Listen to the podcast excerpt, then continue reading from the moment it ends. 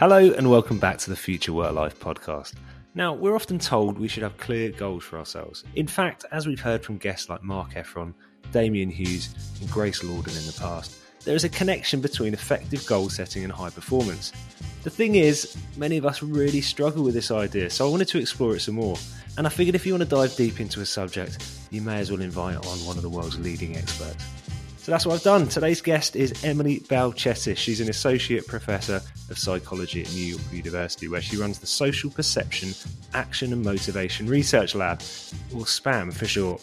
Emily and her team have pioneered the scientific investigation of behavioural science and motivation, and their work has uncovered previously unknown strategies that increase, sustain, and direct people's efforts to meet their goals.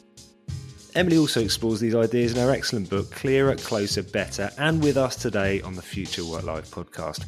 Now, our conversation starts by examining why materializing goals is crucial to achieving them before digging into the relative benefits of a narrow focus of attention and applying a wide bracket. Along the way, we discuss how to motivate ourselves to pursue big long term goals and why, although vision boards can help us to discover our purpose, used in isolation, they can actually be detrimental to our success. Now, I love the way Emily reframes goal setting. I mean, literally, as her work is all focused on the power of our vision. She gives some fantastic practical examples of visual tactics that can help us meet and exceed our goals, all of which help build a toolkit for success. I'm sure you're going to find this conversation fascinating. If you want to find out more about Emily's work, I'm going to put a link to the book and to her lab's website in the show notes. Also, check out the Future Work Life newsletter, in which I'll be writing about the themes we discuss over the coming weeks. One last thing my book, Work Life Flywheel, is now available to pre order on Amazon. So if you've enjoyed listening to this podcast over the past 18 months, you're going to love the book.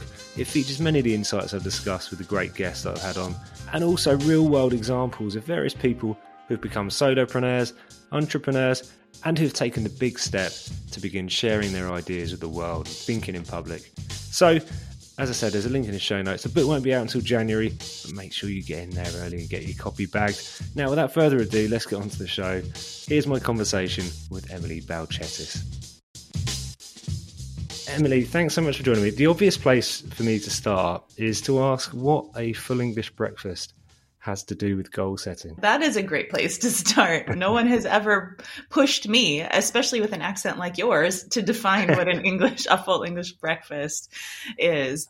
Um, you know, the idea of that, if you take what is a full English breakfast, it's full, right? And it has all these different elements. They all come together to create something that's really amazing and really satisfying and really filling but it's not a full English breakfast if you take any one of those pieces uh, and and try them in isolation and this if you just had baked beans like that's not a full english breakfast. That's just weird. And like uh, roasted tomatoes that's not a full english breakfast. That like is not satisfying.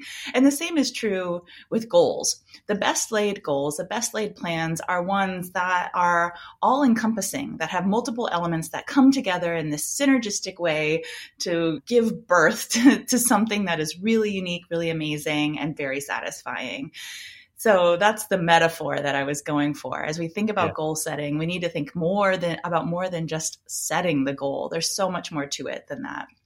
Yeah, and you talk a, lot about materializing in your book, Clearer, Closer, Better. I wonder if you could explain what you mean by materializing in this context. Yeah, so really my my scientific expertise lies at the intersection of goal setting, but also visual experience.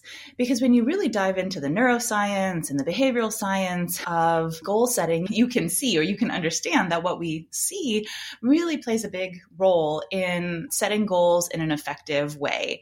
So that idea or that concept of materializing is prompting or encouraging us to not just rely on our memory, because for so many reasons our memories are faulty. We can all think of examples of that, but then there's even more examples that we may not even be aware of. So don't rely on our memory but rely on our visual experience. What we see can nudge or can prompt all different kinds of actions, some that aren't helpful for us, but many that are helpful. So if we take advantage of the power of sight, of what we see, we open ourselves up to a whole host of new possibilities for effectively managing the way we go about trying to accomplish our goals. I'm going to dig into some of those areas. There's some really interesting examples you discuss, which I suppose many of us could relate to which are to do with physical exercise. Well, actually, in the case you looked at high performance sports and athletics, I wonder if you could talk us through how li- the literal visualization of a finish line actually provoked better performance from some of the athletes you worked with. Absolutely. That's where a lot of this research has started. So for 15 years we've been, you know, trying to understand how can we help people take advantage of the power of sight to to move more, to be more physically engaged. One of the places that we started was by looking at top performers like you mentioned. So I I live in Manhattan and New York City. I ventured over the East River to Brooklyn where there's a really big old armory building. It used to be a military complex. It's now family gym. And so there's high school students who are trying to get in shape for their whatever for, for school competitions. There are new moms that are trying to get back into shape after delivering a child. And then there's other people that are running around this small track too. What I didn't realize is that some of these other people that are running around were actually Olympic gold medalists. you wouldn't know it. There's nothing pretentious about them. Of course, their bodies look quite different than my bodies, my body looks, but nothing really about them would give away that these are incredible athletes, except for the fact that somebody had tipped me off and introduced me to some of these really amazing people. And quite simply, I just asked, what do you look at when you are racing to the finish line? Now, I thought my intuition as a non Olympic runner and probably not even a very good runner was that they're probably looking all around. They probably have this like amazing sense of visual space and acuity. They know where they are relative to their competition. And even though they can't really see who that competition is, if they're up ahead of the pack, they somehow know like their number one competitor is like right here and other people are further back. Like they probably have this amazing visual map going on. And I couldn't have been more wrong what they told me was that they really have like blinders on. They are so focused on a goal. For many of them, when they're running, you know, short distances, that like might literally just be the finish line the whole way, or they might set sub goals like the end of this straightaway, or the the the round the, the edge of the curve, or if they aren't top of the pack, it might be the person in the blue shorts that's up ahead, and they are just focused on that on that target until they hit that target and then they set a new target and then they're just focused on that. They they aren't paying attention to the periphery.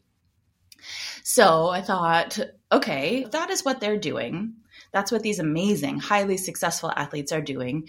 And it is not my intuition. That's what would be happening. Maybe it's not other people's intuition either. And maybe it's in fact something that we can teach people, a visual strategy that we can teach people to use that might improve their own exercise experience. They don't need to be trying to win a gold medal to reap the benefits of this. It might just help them to meet their own health and fitness daily goals better.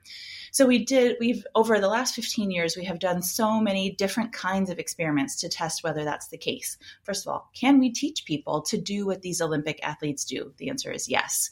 And does it improve their experience exercising? The answer is yes. So, for example, in one of our first studies, we taught people, we explained to them nothing magical, nothing tricky. We just explained what those Olympic athletes had explained to me. We said, choose a target up ahead. Imagine there's a spotlight shining just on that target, and that's all that's illuminated. Keep your eyes focused on that target till you hit it, and then set a new goal. We compared that focused experience to natural attention. We said, let your eyes wander the way that they normally would. You might notice a target up ahead, like the finish line, but you might notice the things on the side as well. So we just encourage them to do whatever comes naturally. What we found was that those that we encouraged to focus their visual frame, their visual experience, they moved 23% faster when they were engaged in a challenging physical activity, and they said that it hurt 17% less on this medical scale of perceived exertion and, and pain.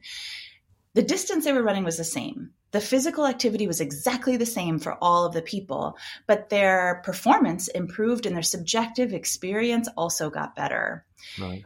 So we were so amazed by that, right? It cost nothing. It was something that we could just use normal everyday words to teach them to do in about five minutes. They could implement it, and it had this drastic impact on their performance in that moment. And we followed that up because, of course, nobody's health goals are going to be fully satisfied by running a little bit faster one time. Of course, health goals require sustained commitment and, and engagement in the same kind of tactic over time. In other studies, we brought people in, we explained this focused strategy, and then we asked them if we could look at their data from their fitness trackers over the next week And what we found is that people who had been taught this focused strategy, they take more steps in the week that follows. They go out for walks and runs more often. They're traveling farther. So, any of these sort of metrics of does it improve the quality of exercise? Are they moving more if we've taught them this strategy, even when we're not there? Wow. So, and so that's the kind of example of how it can affect your physical performance. I'm wondering if we translate that maybe into certain goals we might have around our work. So, you know, I'll focus on myself for a moment. So, I am writing a book at the moment, and I've got certain targets I need to hit for myself, a number of words, and uh, I'm writing each week or certain sections that I'm writing. Is there some way to use these types of techniques to improve my ability to hit those targets or exceed my expectations around those targets? Yeah, absolutely. In this study of exercise, we are we wanted to understand why like why is this working how is this working and what we found is that really narrowed focus of attention contracts people's perception of distance that distance that looked maybe a little bit too far away for somebody to sprint to or a little bit too far away for me to keep walking to looks smaller that's what the narrowed focus of attention is doing it's shrinking that that perception of space. It's inducing a visual illusion, if you will. Mm.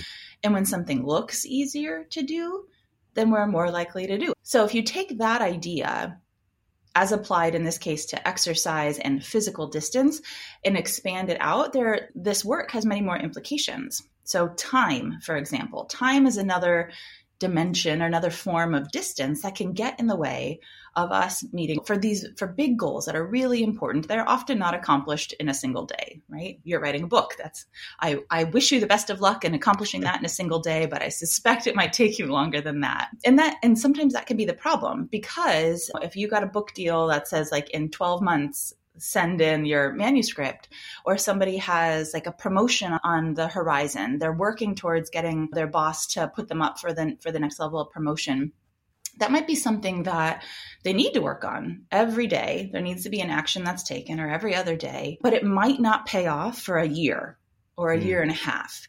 And that can pose a challenge right? Because it's making a choice today that would be challenging. It might be giving up on a temptation like, oh man, I'm so tired. I would rather just take a nap or I'd rather watch television than write another couple pages or put in an extra hour at the office. Um, and so the challenge is trying to connect my choice today to something that may not pay off for another year from now. And that distance, that temporal distance, it's also a form of psychological distance. Like, I'm not quite sure what a year from now looks like. So, how mm. is what I'm doing today actually going to be relevant to that time in the future? That's the challenge, right? So, if that narrowed visual focus helped our exercisers see physical space as more contracted and make it seem more possible to hit that goal, we were thinking like maybe you can do the same thing with time. Maybe there's a way to connect my experience right now, my choice today, with this distant future that otherwise seems so far away that I've got like tons of time to like to do the thing I need to do to get that promotion. But we need to contract that space, and maybe that will help people make choices today that'll increase the odds of payoff um, in the distant future. So, long winded explanation, but let me make this a little bit more concrete. There's an amazing researcher, Hal Hershfield, who's at the University of California, Los Angeles, and he's done some great work looking at that. Like, contracting time and getting people to make choices that can help in the distant future. And we we we leveraged his scientific studies to do a case study with members of my own um, team and students that I was working with. All of these people were in their 20s. They were almost ready to graduate from college. They all had jobs to pay their college tuition and, and living expenses. And I asked them, Are you saving for retirement? They're like 20, right? What do you think? They said. no. All 60 of them said, no, I'm not saving for retirement. I don't even have my first job yet. I'm not saving for, well, I don't have my first like career job, right? They all had like part time jobs. So they all could have been saving some money for retirement, but none of them were. And when I asked why, the most frequently offered answer is, that seems so far away. I've got a lot more I'm dealing with now than that person who's going to get this money from me when I'm retired. But that's a problem, right? Because all kinds of economists would say saving just a small amount sooner is going to pay off for retirement because of the way that compound interest works, right? So it's the same challenge here is that these 20 year olds need to make a choice today that seems so disconnected from this far off future. And yet they would be so much better off if they did make that small sacrifice, a relatively small sacrifice today, and and they'll reap the benefits later on. So what we did was to try to contract that space and make that distant future seem more relevant to the here and now. Is that I took a picture of their face. I took a picture of an older person as well, famous television stars like Betty White or other people like Maya Angelou, successful older individuals. I morphed their faces together so that my 20 year old students might get a sense of what they, who they would be in these retirement years. Mm. They saw themselves with whiter hair, more wrinkle, a little bit more sagging jawline. Most of them were freaked out and horrified by, by that visual. One of them said, I think I look pretty good. But what that did was make it concrete. It brought that, that like vast future a little bit more relevant, made it more concrete. It materialized that yeah. future self and and they spent a couple minutes just thinking about what would you be doing? What will this person be doing? What will retired you be doing in these years? And then i said now what do you think about retirement? Do you, do you think you'll start saving for retirement? And 55 out of 60 of them said yeah i get it. I get it. I'll start yeah. i think i'll start saving. I'll try to start saving for retirement. That's the challenge right? Is that we have to make choices that might be challenging today that require sacrifices today that may not pay off until far into the future but that's what we need to do, right? To meet some of these biggest goals that we have. What are the tactics that we have? Well, materializing is one that you've already brought up. And that was part of this experience is that I showed them what they might look like when they mm. were older. What does that do? It makes that space smaller. They can get a sense of like, how today's choices are connected to that distant future. And it makes it a little bit easier then to make the sacrifices because it doesn't seem so foreign or abstract or remote or useless. Yeah. And what about specificity? Because that's something else, isn't it, that tends yeah. to eh, deliver better results. I think there, there tends to be that, and they actually talk about visualization. I think there's it's sometimes an often mocked idea, isn't it, that you might visualize your future and look at the positive side of it. And I suppose this is, there's two questions in here. First of all, how can being very specific about what your objectives are help you achieve them? But there's a sort of follow on and they're connected. But I'm interested in this idea of foreshadowing failure because the other thing about visualization is it tends to be it's like affirmation in a sense often. It's a here is the positive mm-hmm. future for which you know I can picture myself within and that's what it's going to appear. But actually there's there's some evidence that actually thinking about things not happening or going quite to plan can actually be equally or beneficial in a different way. Is that right? Yeah, absolutely. You put so many really interesting and important elements of goal setting on the table here, and I'll try to break them down and give quick answers so that we can get yeah. to your other comments too. One of the things that you're talking about is visualizing and the power of visualizing. And you said it, it can get mocked. Yes, it can. Um, but for a lot of people, they really believe in that. Yeah. There's the idea of vision boards or dream boards is a very popular strategy for motivating oneself. The idea here, if you're not familiar with those terms, is almost like scrapbooking, cutting out visual icons, materializing where you would like to be in the future, maybe finding some phrases and putting them all together on one page and then hanging that, displaying that somewhere where you'll see it every day as a way to remind you and to motivate you about, you know, what your big life dreams, life goals are, what your visions for yourself might be a lot of people do that and they do it for their personal life, but they also do it for business as well. There was a really interesting survey done by TD Bank of 500 small business owners, entrepreneurs, and this is a very popular tactic used for deciding among among these surveyed for deciding whether to start a business in the first place. Three quarters of people said they use vision boards to decide whether they wanted to start a business in the first place, and mm. more than three quarters think that it effectively communicates the goals for the company for other employees this is popular among all age groups, but it's especially popular among millennials. So some might mock it, but many people really believe in it. And they're not wrong. They're not wrong that it does help to figure out what you want to do. And for a lot of people, that can be the challenge, right? Of yeah. defining what is it? What is my yeah. purpose? What is it yeah. that I'm working towards? And that should not be understated, how important that is and how challenging that can be for some people. The problem is, if that's where goal setting stops, science says you're less likely to actually meet those goals than if you hadn't made some version of a, of a vision board in the first place. And why is that? Why could it like not just not be helpful, but actually backfire? And that is because having made that vision board, having figured out what it is that you want to do and and created this visual imagery that puts yourself in that success state, that mental state of success is relaxing we feel good about figuring out what it is that we want to do. We mentally savor or vicariously consume that ideal state. In a sense, we've already put ourselves in that psychological experience of having met our goal. Mm. Oh, look at what my life is going to look like if I X, lose 15 pounds, get that promotion, save another $10,000. Whatever those goals are, having gone through that experience of articulating them, of seeing them, of putting ourselves into that mental spot, that feels good. And we can take a deep breath, right? We relax, we feel more positive. We might get rid of some of our anxieties because we know what we're working towards now and we can see ourselves in it. And in fact, colleagues of mine at New York University have measured what's happening in the body when people do that. When they fantasize about what that dream life will look like, they measured systolic blood pressure and heart rate. So, systolic blood pressure, that's the top number on your blood pressure reading. And of course, it indexes things about your body, but it also indexes things about your psychology. So, that top number, that systolic blood pressure, is a marker of our body's readiness to do something. So, in advance of taking off of the starting blocks and going out, going and sprinting, systolic blood pressure goes up. Before you've even moved, systolic blood pressure goes up. Mm. Or right before thinking about something really challenging, like hard math problems, systolic blood pressure goes up. You're not moving, your body's not doing anything, but psychologically, you're getting ready to do something challenging.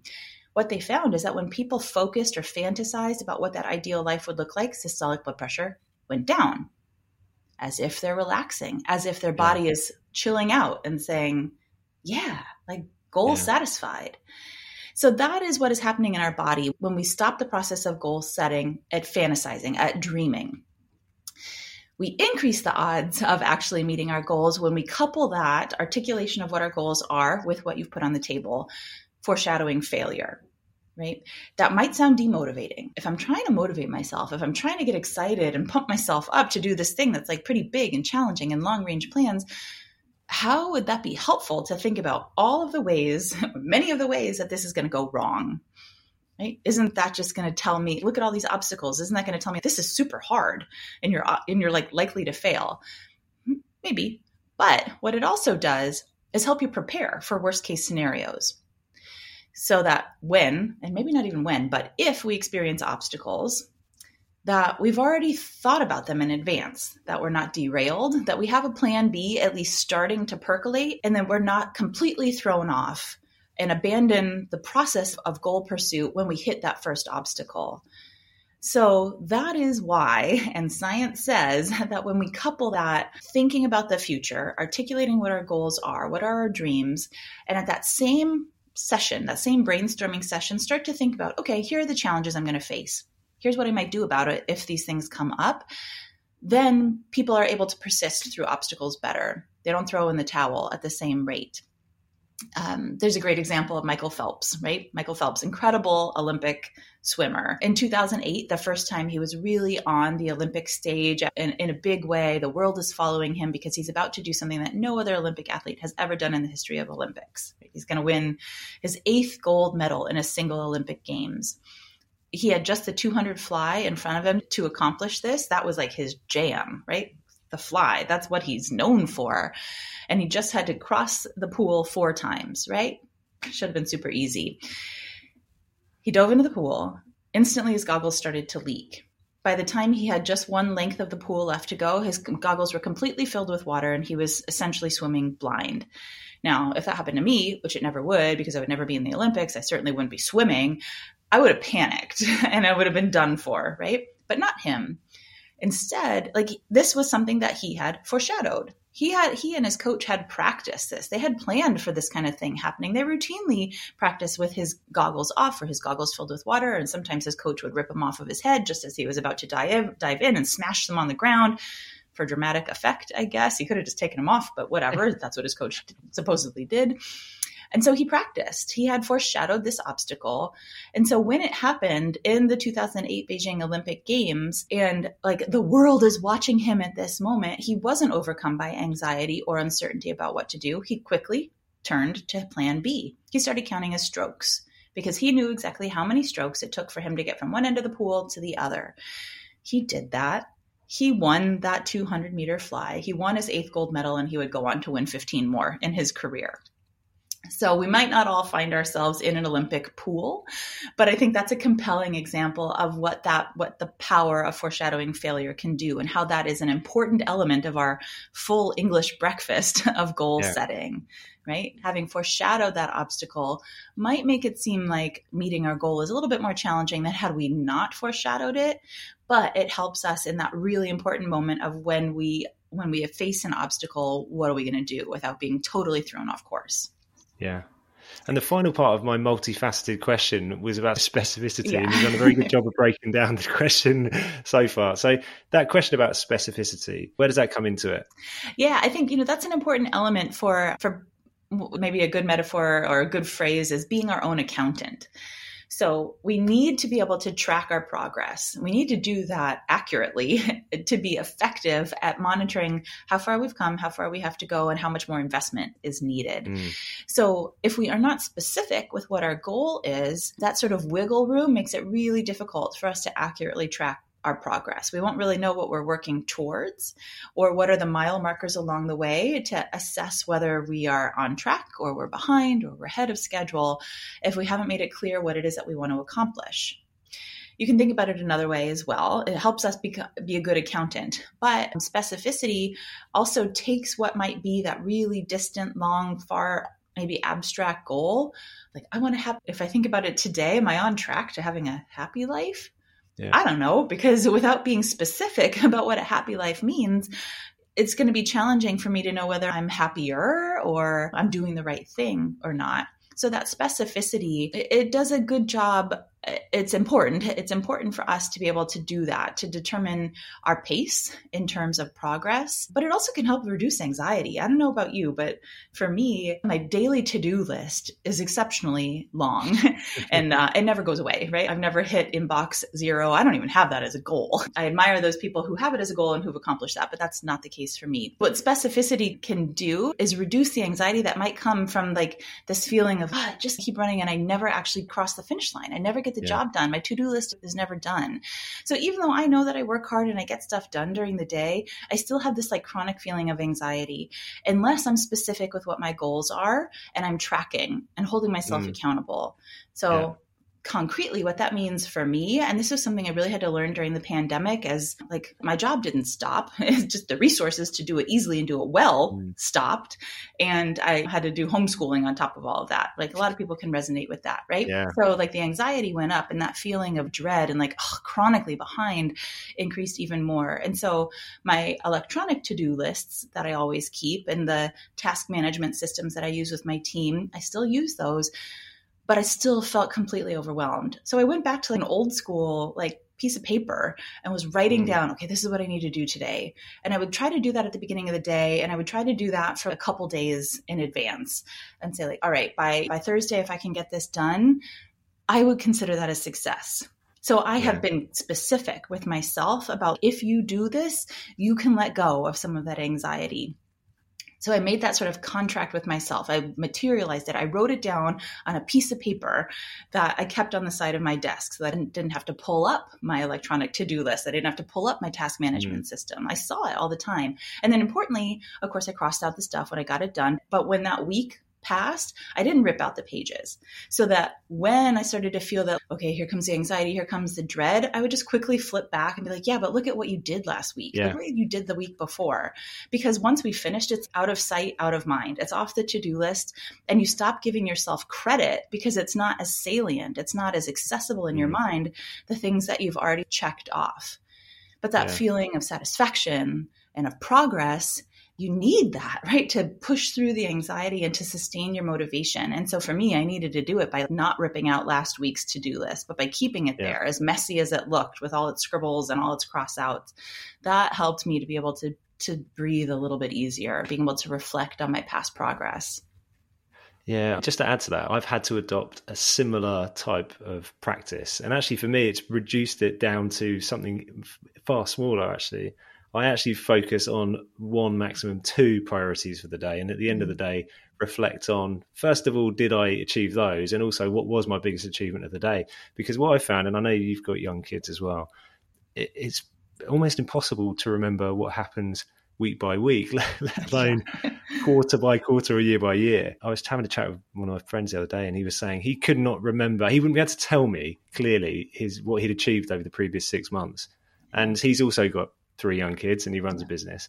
And actually, I think what if by just tracking even just what was my biggest achievement of the day, you stick you quickly accumulate that, and you do get that positive ref- opportunity for reflection. I think, which sometimes just passes by as life speeds by our eyes and there's always another thing to pick up and, and do yeah so. absolutely and i think that's a great strategy that you talked about because we don't need to add more chores to, to our list focusing on and like making that a goal to focus on the one major accomplishment today yeah. makes makes that um, suggestion manageable, right? People can implement that. It might be overwhelming. Like, okay, list everything that you need to do today and manage everything, like track everything that you need to do today.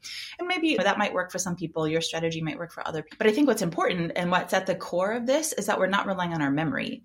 Because, like mm. I said before, our memories are faulty and they can do us a disservice. Now, some of us might be really like defensively oriented, more pessimistic people, and our failures might loom larger than they should and that might be what drives us. That might be you know where we find our energy to like do better or do more. That's sadly me. My husband likes a joke. He says you always think you're in trouble. Like why like why do you do that? And like, i don't know. Mm-hmm. track it back to my some of my earliest memories i always felt like i was in trouble even when right. side note when somebody hit i was 10 years old somebody hit me in a car as i was crossing the street like leaving my elementary school and i my first thought was i'm going to be in so much trouble for this. And i didn't okay. tell anybody. I didn't tell my parents. There was a crossing guard there who told the principal who called my parents. But so that's my earliest memories i'm going to be in trouble. Even for somebody else hitting me with a car i was fine but and so that's me. Other people though and so that might that's the problem with my brain is that i don't give as much attention to the positive experiences or to the successes mm. and i'm really really focusing on on my faults. Other people though might be oriented the other way. God bless them and I wish that was me. But either one of those is a problem, right? Because there are ways that we come up short if we're more optimistically focused and there are things that we've done really well if we're more pessimistically focused and we need to keep both of those like sets of examples equally salient to be good personal accountants yeah. of our progress. So that's why writing it down, or one time another group and I tracked just tracked our daily experiences using an app. We had an app on our phone ask us a couple times a day, Hey, did you do this thing that's part of your goal? If yes, what did you do? What was your experience like? And then we did that for a month. And when I, and then I downloaded all the data from my phone of all of my in the moment answers about how was I doing? Did I actually make some progress? Did I work on this thing or not? since last time my phone asked me. And my overall assessment, like my memory was like, no, I did terribly this month. I did such a bad job on this thing that was like a personal goal that I really cared about. But my phone told me otherwise. My phone actually mm. said, you put in a lot more time than you remember. Yeah. And actually, your trajectory of experience was increasing. You went from saying, oh, this sucks, this is awful, to, hey, it's not so bad. I actually did pretty well. And that is not at all what my memory told me. But that's yeah. what the data showed. Whatever system you use to try to increase your accountability, to make sure you got the right information in your brain as you're trying to assess your own progress, just realize that if memory is our only tool, we're probably going to get that wrong. Mm. It's so interesting, isn't it? And it's clearly the, the subject area you work in. It's not. It's by no means simple. So there's there's some kind of ideas which are, are not contradictory, but there's certainly there's some nuance to it because you were talking there about possible possibly dwelling too much on failures, and yet you also wrote that there is some evidence that paying attention to our mistakes can lead to better mental health and positive well-being. How does that actually work? How does that feed into it? And can we are we can we consciously design the way that we think about our work and our lives in order to capture that it's, it feels that it feels like in some way but because it's quite complicated it would be difficult to pin all of this down mm-hmm. Yeah. So, two examples that I think you're totally right. First of all, let me acknowledge what you're saying about about how that might seem like contradictory. That like you actually might be better off by focusing on your failures or like giving attention to that. Really, you can feel better about that. Yes So, two examples that at least resonate with me for landing that point. You can think about relationships personal, family, marital, whatever, relation like intimate relationships that you have with people. There's always conflict, right? If you're if you don't have conflict in a relationship, it just means it's not that deep, right? So everybody experiences conflict. How do you move through it? The the best way to move through it is to say, I messed up. I'm sorry right? You are acknowledging your mistake. You're saying sorry. And God, if we could all just do that a little bit, if I could do that a little bit more, things would move forward in a much smoother way, right? So if I could focus on my mistakes, my failures a little bit more than I do, then you can just make better progress, right? That's, and that's how you can improve the health of your relationship. Mm in another context, another example where I think it makes sense to me is think about a restaurant. You went out to a restaurant, you thought it was great, you got food poisoning. 24 hours later, you're thrown up and, and all of that. Now, if you forgot that experience and kept going back to that restaurant and kept getting sick, ordering the same sushi when they're not getting good enough fish, that would be awful, right? So we do need to remember those negative experiences. We don't want to forget those negative experiences. We need to acknowledge them so that we can make better choices. I'm going to stop ordering sushi from the bodega on the street corner because I know that they're not getting good enough fish or they're not moving it through fast enough. So those are two examples that, at least for me, resonate about if we gave more attention, if we could remember the bad outcomes, then we'll make better choices in the future. Now, it's like the devil is in the details. It's psychology, right? Uh, that we don't want to dwell on it. We don't want to continue to beat ourselves up over mistakes that we made if we're talking about intimate relationships and, and things that we've contributed to the problems. It, it's not necess- It's not about that. It's not about self-loathing. It's not about rumination. It's about acknowledging, remembering, and then making better choices in the future. And that's how you can get to better mental health by recognizing and appreciating and remembering problems from the past. Yeah. So we've focused on the idea of narrowing focus. Mm-hmm. What does the idea of a wide bracket mean? How does that, ref, you know, how does that help us with longer term objectives? Mm-hmm. You know, sometimes we can get stuck in a rut right? We just keep going down the same path over and over again. And in some respects, that might be a, a, positive quality. That might be an example or definition of persistence. But sometimes we have to throw in the towel because it's just not working, because that path is just not going to take us to the left when we keep going right.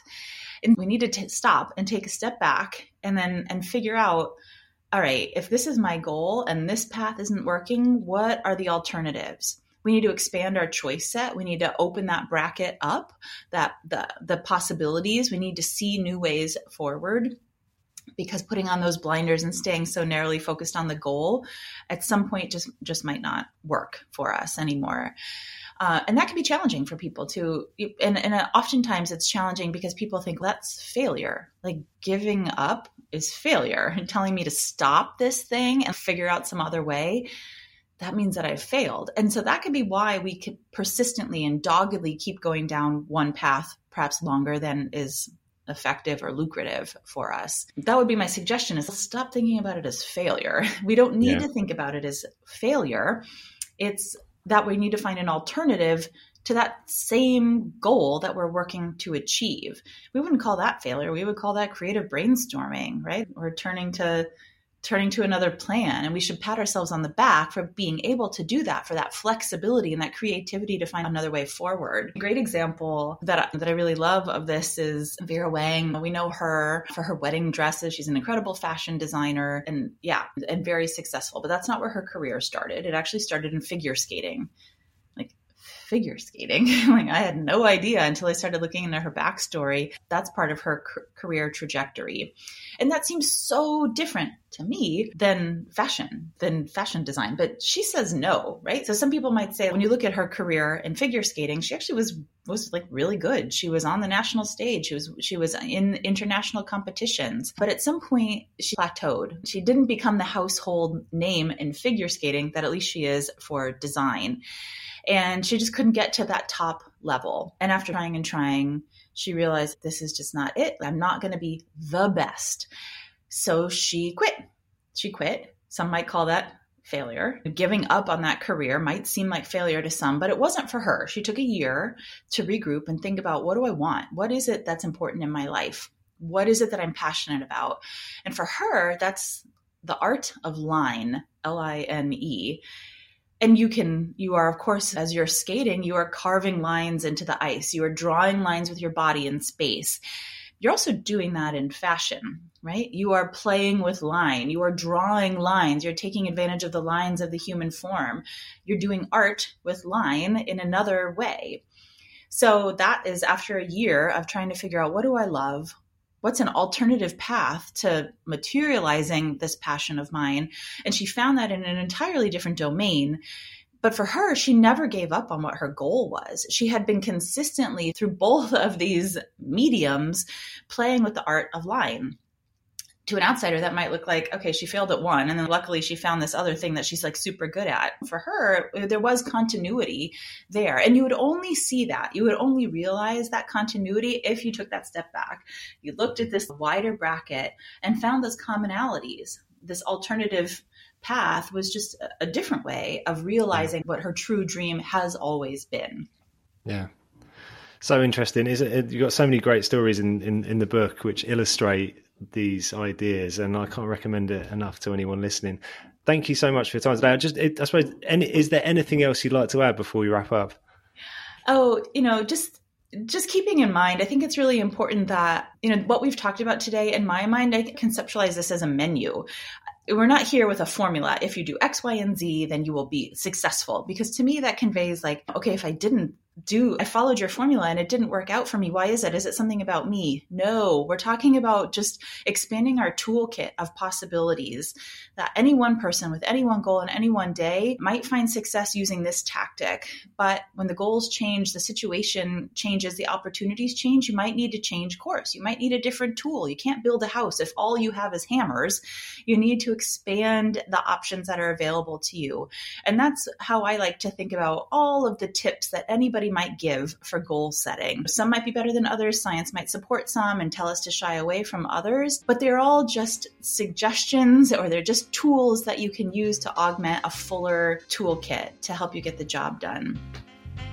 Emily, thanks so much for your time. Thank you very much. And that was my conversation with Emily. Thanks so much for listening. There's loads of useful stuff in there. But if you want to dig in a bit deeper, as I said at the beginning, I've put a link in the show notes to Emily's book, Clearer, Closer, Better. Now, next week, I've got another amazing guest. They just keep on coming. In fact, I've actually got the whole series recorded. We're going to be running all the way through to July in this series. It's going to be the longest one yet. Now, until then, if you have enjoyed listening, love it if you give me a rating. It really does make a difference and help people discover the podcast. Before next week, make sure you check out the newsletter. But until then, have a good one.